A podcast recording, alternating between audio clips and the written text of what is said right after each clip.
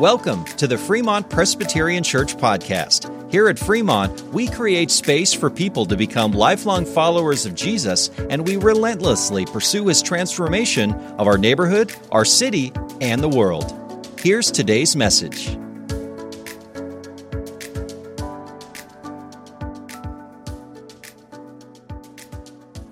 In your bulletin, you'll find today's Bible scripture, Colossians chapter 1, verses 15 to 23. You may follow along with that, or if you'd like to take out your Bible, either way. Colossians chapter 1, verses 15 to 23. He, that is the Son, is the image of the invisible God, the firstborn of all creation. For by him all things were created, in heaven and on earth, visible and invisible, whether thrones or dominions or rulers or authorities, all things were created through him and for him. And he is before all things, and in him all things hold together. And he is the head of the body, the church. He is the beginning, the firstborn from the dead, that in everything he might be preeminent. For in him all the fullness of God was pleased to dwell, and through him to reconcile to himself all things, whether on earth or in heaven, making peace by the blood of his cross. And you, who once were alienated and hostile in mind, doing evil deeds, he is now reconciled in his body of flesh by his death in order to present you holy and blameless and above reproach before Him, if indeed you continue in the faith, stable and steadfast, not shifting from the hope of the gospel that you heard, which has been proclaimed in all creation under heaven, and of which I, Paul, became a minister. Here ends the reading. Thanks be to God.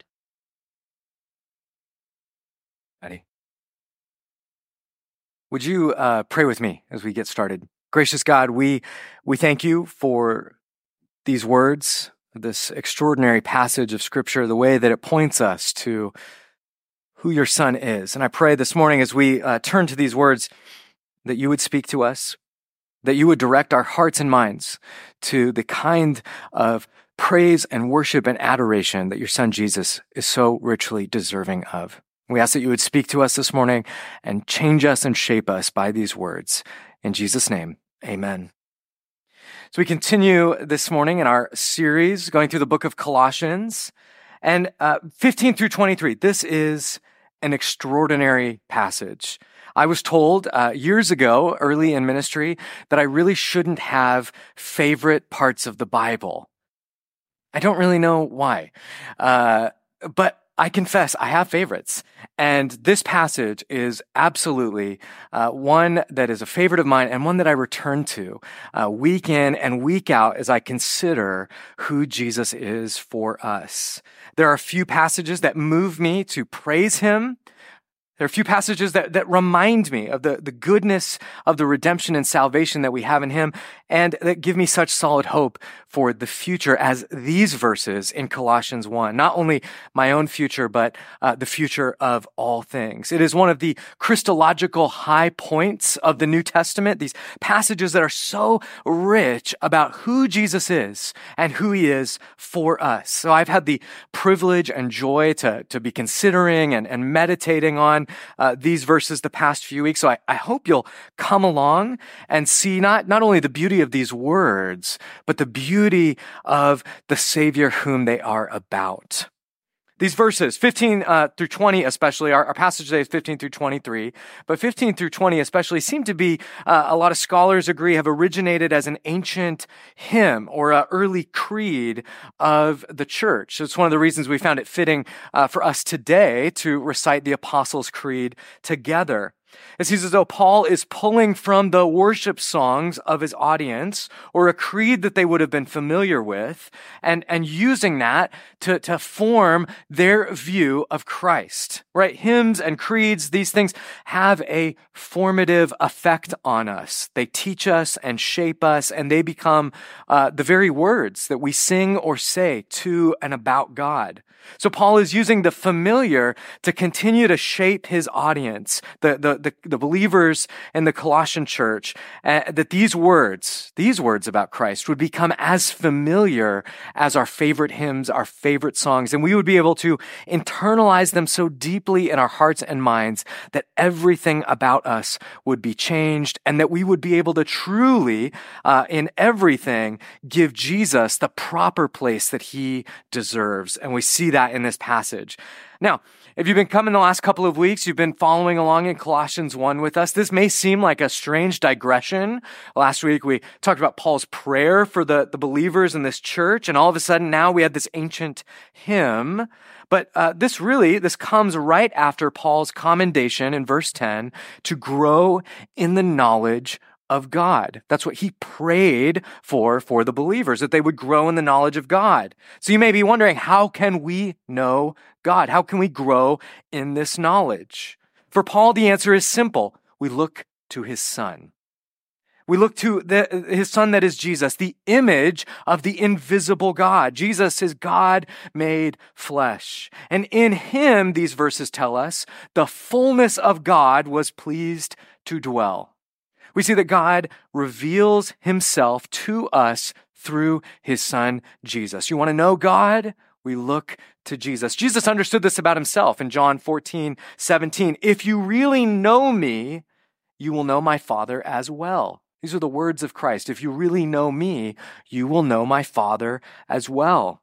So Paul points us to Jesus, saying this is who he is. It's not a digression or a tangent, but the means by which we grow in our knowledge of God. He's forming us into a people who have a proper understanding and knowledge of God through Christ.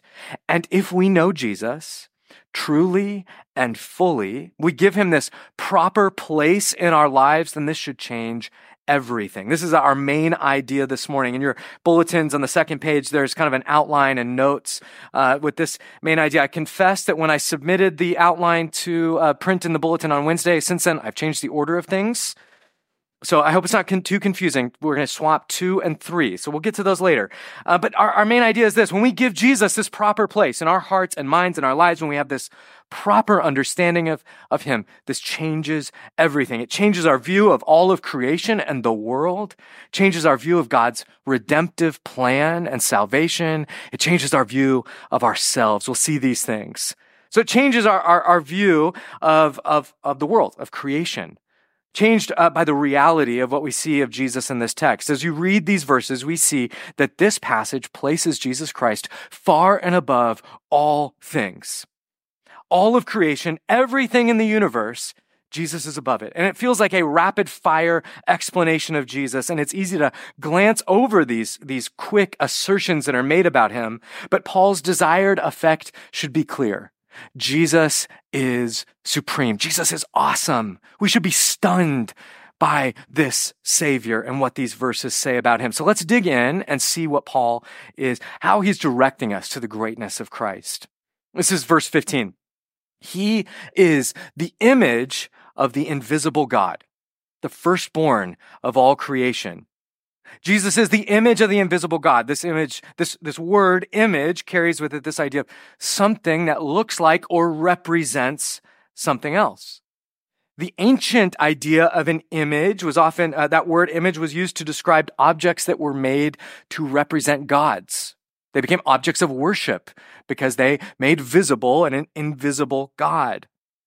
And Paul is saying that the Son, Jesus, he perfectly reflects the Father, perfectly reveals the Father, this invisible God, now made visible when Christ took on flesh, something only a divine Son could do perfectly. This image is different. He was a person. And when we, like I said, when we want to know God, we look to his Son because Jesus images, he shows us who God is. A major question of the day is where can we see this invisible God? If he's invisible, how can we see him? How can we know him? And Paul's answer is clear it is in Jesus, not in a man made temple or through some religious icon, but in the Son. Paul makes a, a, similar assertion about Jesus being the image of God in 2 Corinthians. And he goes on, he talks about Jesus as the image of God in 2 Corinthians 4, verse 4. And then in verse 6, he says this uh, God has shone in our hearts to give the light of the knowledge of the glory of God in the face of Jesus Christ. Do you see? In the face of Jesus Christ, this is how God is revealing himself to us. So, Jesus is the uh, image of the invisible God. And the verse continues, verse 15. He is the firstborn of all creation. What does this mean? It's a, a way of talking about Jesus' supreme position and authority over everything else. It's a way of talking about his rank over everything else. Firstborn has this connotation of supremacy over everything. I am a firstborn, so I understand this. Yeah, other fir- firstborns, you know, we're, we're the best. Thank you. Uh, Carol's shaking her head. but it, uh, it was a way to talk about rank and authority. It's not uh, meant to say that Jesus was somehow created first. Now we see later in the passage, Jesus, the Son, was not created, but was with God in the beginning. But this, this son, his position is one of authority relative to everything else. Jesus perfectly reflects God and he is supreme over all created things. Now, this is a big, bold assertion about Christ that Paul makes. So how can he say this? Well, the evidence that he gives for this is in verse 16. This is the evidence. It'll be on the screen. For by him, that is Jesus Christ, for by him all things were created in heaven and on earth, visible and invisible, whether thrones or dominions or rulers or authorities, all things were created through him and for him. You see, this is Christ's supreme role in creation. How can we say that he is the firstborn? He has a, a rank of supremacy over everything. We can say that because it was by him and through him and for him that all things were made and see how it talks about uh, visible things, invisible, heaven and earth, rulers and dominions and thrones, all of these things. That is a way to say that Christ's work in creation was comprehensive. When it says all things, it means everything. All of God's creative work was done in terms of or in reference to Christ. All things were made through him, meaning that Christ acted with God in the work of creation, a work of creation that we would say could only be done by God, which leads us to this conclusion that Christ is truly God. All things were made for him, meaning that Christ is the reason for all of God's creative work, the creation declaring the glory of God. Thus, the glory that belongs to God also belongs to Jesus, our Creator and our Lord. Those first two sentences, uh, excuse me, those first, these first two verses, all of these statements about Christ and, and creation and, and Him being uh, the, the, the kind of agent of creation, all of these things are linked way back to the beginning in Genesis 1 before creation and in creation. And Paul stands in the present moment and he looks back at creation and looks at the praiseworthy work of Christ in all of the universe. And then verse 17 bridges eternity past with our present today. Verse 17 says this, and he is before all things, and in him all things hold together.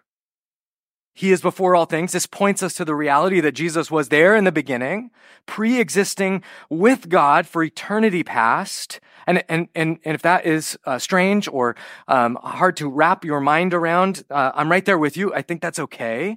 But it is this intensifying cumulative effect to say Jesus is supreme greater than we can possibly imagine and comprehend. That was the past. And now in him, all things hold together. This is the present. All things now, right now, in this room, hold together. Everything in our universe holds together because of Jesus, because he continues to do so. You and I, we live and move and breathe because Jesus keeps this all going. From all of us here in this room to the furthest reaches of our universe, Jesus holds it together. This is, this is our, our, this is really why this first point is our first point. Jesus changes the way that we view the world and everything in all of creation with him at the center. You heard similar language to this in our call to worship. Hebrews chapter 1, the author talks about uh, Jesus in really similar terms. He is the radiance of the glory of God and the exact imprint of his nature. That sounds like Colossians 1 15. And he upholds the universe by the word of his power. He upholds the universe. Without him, gravity would cease. That's for the physics professor here. Without him, the planets would not stay in their orbit. Jesus upholds all things. The, the professor is nodding his head, by the way. Um, so I'm, I'm right on there. This is a stunning, startling claim that the engine of the universe is not some ethereal spirit. It is not some faraway God. It is not some philosophical ideal that maybe an ancient person uh, would have would have understood the universe as. No, what holds the universe together is not an idea or a virtue, it is a person. The resurrected Jesus Christ. The, the claim is that this person holds the universe together and that this person was a guy who just recently lived and was crucified by the Romans. That is, that is stunning. That is an extraordinary claim that Paul is making in these verses. And if all of this is true about Jesus and his place in creation, then we really need to pause and think about the way we understand the world, the way that we uh, view all things, and ask ourselves do we live in a way that recognizes Jesus as the center, upholding all things even now? Do we really understand our world in that way? Why does Paul feel the need to go to such great lengths to describe Christ and his supremacy in this way? Well, we, he knows the struggles that the Colossian church has had. Colossians 2 verse 8, we, we looked at this last week, but I think it's a real key verse to understanding what Paul is up against with these believers and how he's trying to help shape and form them. He says, see to it that no one takes you captive by philosophy and empty deceit according to human tradition, according to the elemental spirits of the world and not according to Christ. See, these, these, er, these early believers, they, it seems as though they had a worldview that was faulty, that had God and other things, God and other forces or idols, false gods in the world. They were giving themselves over to philosophical traditions that did not understand the universe with Jesus at the center. Now, I am not saying philosophy is bad, uh, it, it, it, but any way of understanding the world that is not centered on Christ will ultimately fail. Right? This is, this is what Paul is getting at. We, we need to shape our entire view of the world around this person.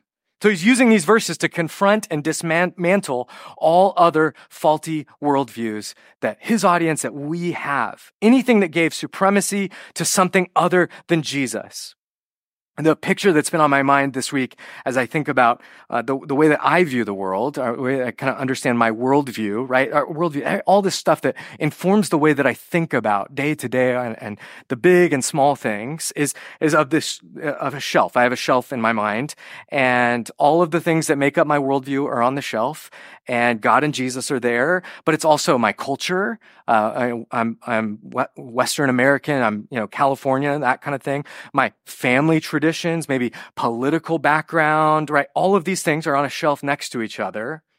Um, and and or maybe maybe for some of us it's increasingly uh, common new age ideas that that sneak into our vocabulary. Have you ever um, um, thought that the universe wants to give you something, whatever that means? Or the idea of manifesting something. This is a very common way to think about the world. Manifesting, if I can, if I can believe something strongly enough, then, then, then the universe will give it to me.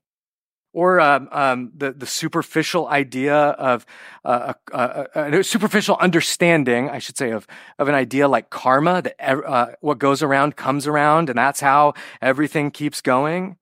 Or maybe you believe that luck is just how the universe goes round, right? Uh, I've really tried to uh, stop saying uh, good luck in my vocabulary uh, because it seems to me to betray some some belief in something that is beyond the one who holds all things together. And, and that's, that's like a small thing. Don't say good luck. Okay, whatever. But this is like the fundamental ways that we look at the world. If these verses in Colossians 1 are true, then we need to completely rethink that worldview shelf. There are things that we need to take off the shelf completely and things that we need to put in their proper priority. Our cultural backgrounds and traditions and, and, our vocation and all of that, that should be subordinate to the one who stands above all things. Our understanding of the world and how we live and move through our day to day lives should first and foremost flow from a knowledge and a relationship with Jesus. And then there are things, then there are the things in which we find our hope that we need to take off the shelf completely. The universe does not grant us wishes. The universe serves Jesus. Good luck is not working its superstitious magic for us. Jesus is holding all things together. So, what are the things in which we put our hope? The things that get our attention and our worship, the things that have uh, seeped into our day to day language and conversation. And how can we look at that and make sure that Jesus is the proper place in our hearts and our minds, this place of central importance, authority, supremacy for each one of us? This is, this is hard a, a, a shedding of these cultural ideologies is a process for us.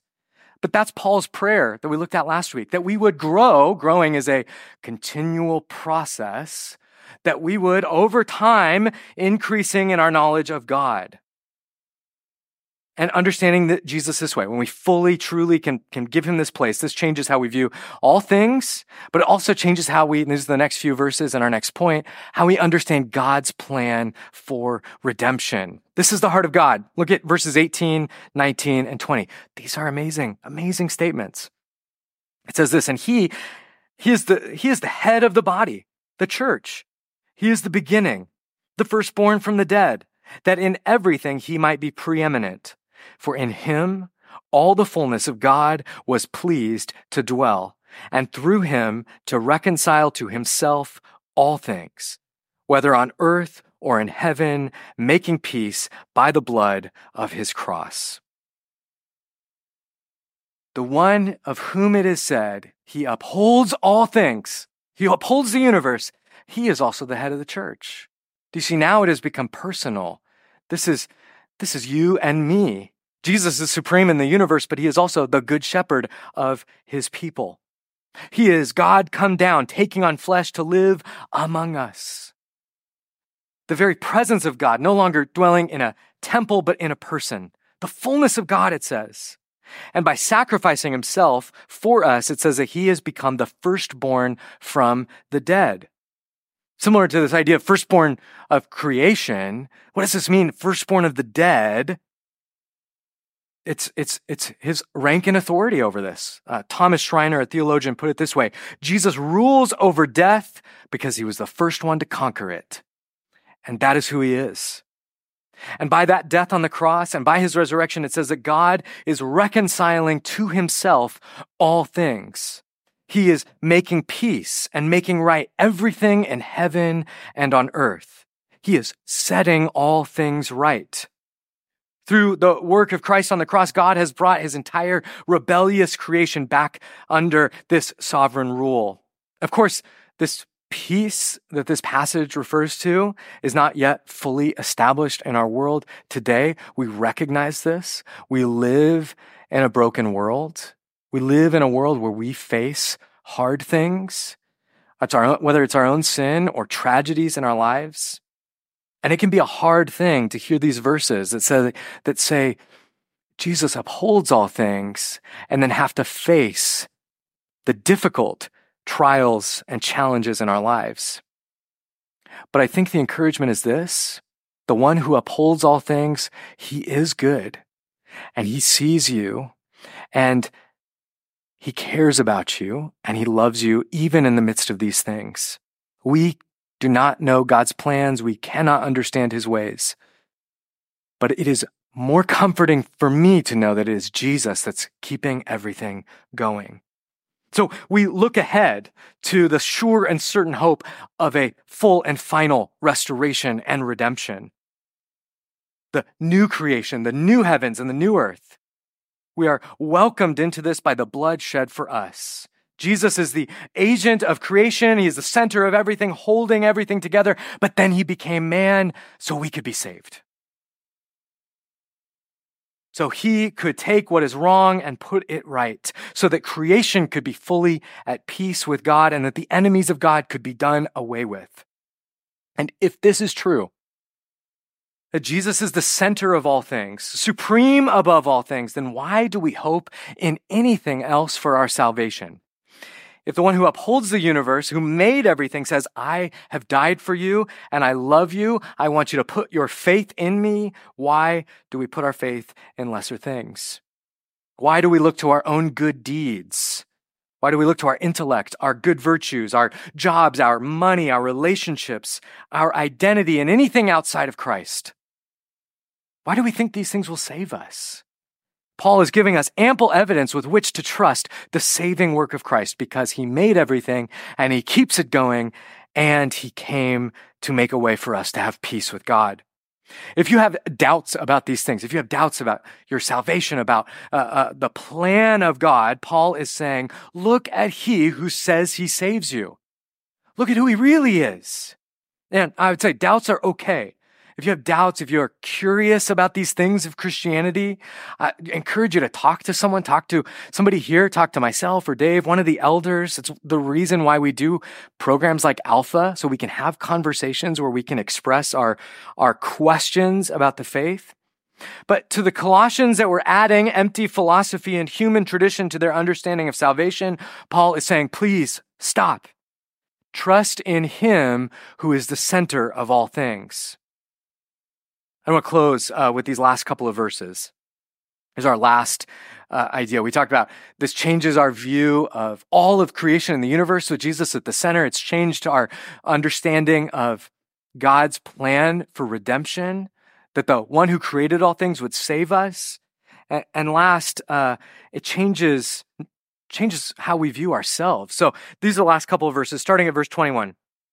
And you who were once alienated and hostile in mind, doing evil deeds, he is now reconciled in his body of flesh by his death in order to present you holy and blameless and above reproach before him.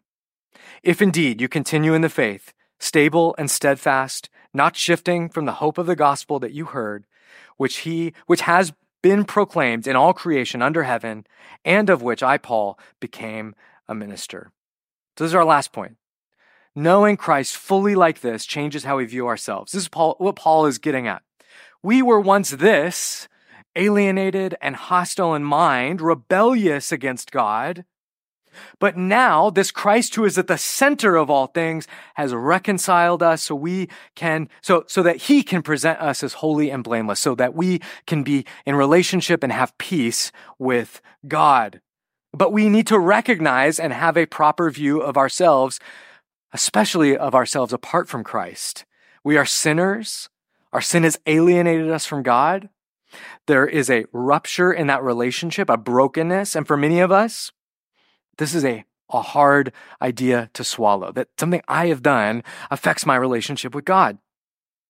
But I think we kind of understand this intuitively in our day to day lives with other people. When someone commits a crime against you, or someone, a, a friend or, or a family member hurts you in some way, there's a rupture in that relationship.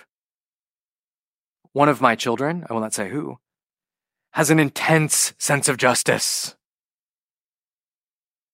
They are completely bewildered at that, that someone would choose to bully or be mean or, or, or, or, or make a mean comment, anything like that. I mean, just total bewilderment, bewilderment. It's this intense uh, justice that I live with. It's uh, such a joy. Um, but I love looking at the world through uh, through his eyes um, because uh, uh, because it helps me understand this, right? These, these are intuitive things. Um, there, there are, there's brokenness in this world because of our sin. And this is us. We've sinned against God. This relationship is strained and it has been broken. And we need to own this to some extent. Because I think if we don't recognize what Paul is saying, that we were alienated and hostile in mind, then we will think too highly of ourselves, too pridefully of ourselves. Remember that image of the shelf that I had earlier? For some of us, it's Jesus plus my good works. Jesus plus, you know, I'm a pretty good person. But 1 John 1 8 says, if we say we have no sin, we deceive ourselves, and the truth is not in us. We cannot fool ourselves. We have sin, and it is a problem. But the passage does not end with Paul just telling us how rebellious we are, and I will not end there either. This is not where we're left. We are reminded that even so, while we were still sinners, Christ made peace between us and God. This is who we are now. Once sinners, far from God, and now redeemed, transferred from the kingdom of darkness into the kingdom of the Son. Once rebels and now sons and daughters of the Most High, adopted and chosen and brought into his family. If all that came before this verse is true, if Jesus is at the center of all things, creator of all things, that by which all things hold together, if this is true, and if he says of you and me, I am your redeemer, you are saved, clean, forgiven, made new, adopted, I call you my children. If this is true, then that identity is the most important thing about us. If the one who upholds the universe says you are a child of God, then that's what we need to hold on to because that is the most important thing about us. Our whole lives, the way we understand them should be centered first on the identity that we have in Christ, in whom all things hold together. All of those lesser labels that we have for ourselves, all of that old way of thinking, we need to put it away because the fullness of God has declared you are a son and a daughter of His. Let this reality encourage us to continue in the faith, right? This is the warning that Paul gives. If you continue, this is true of you if you continue in the faith. This is, this is uh, what this is about, that we would not move away from this gospel, that we would not drift from it, that we would not add to it, but that we would remain steadfast in the hope we have and in the identity that we have as children of God. So I encourage you to continue on in that faith and let these verses be that confidence building, emboldening, faith building reality for us. That this is who Jesus is and this is who we can put our hope in. Let our view, our understanding of all things from the furthest heights of the universe to the depths of our own souls be found first in Jesus Christ. For the one who upholds all things the one who upholds the universe is the same one who looks at you and says, Come to me, you who are weary and burdened, and I will give you rest. This is who he is. He is above all things, but he is right there, meeting us in our need and our brokenness. And he says, Here, this is for you. This is my grace and my love and my salvation. So let us continue on in this hope and in this faith. Would you pray with me? Gracious God, I thank you for these extraordinary words. Lord, let us not get over who Jesus is. Would you every day overwhelm us with the supremacy of Christ and the love and grace of Christ for us? And Lord, as we go from this place, would you shape the way we view all things? Would you uh, uh, uh, shape our hearts and minds to have Jesus at the center of it all? Lord, we lay down every faulty way of thinking. We lay down any lesser hope and we trust fully in you. And we know that you are good. And we thank you for this. In Jesus' name, amen. Thanks for listening to the Fremont Presbyterian Church podcast. We hope that you were blessed by the message. You can send your questions or comments directly to us at podcast at fremontpres.org. That's podcast at fremontpres.org. We'd love to see you on a Sunday morning. We have classic worship in the sanctuary at 9 a.m. and modern worship in the Community Life Center at 10:30 a.m. You can find the live stream of both of those services at fremontpres.org. Make sure you're subscribed to this podcast feed to get the latest episode each week automatically. Thanks for listening.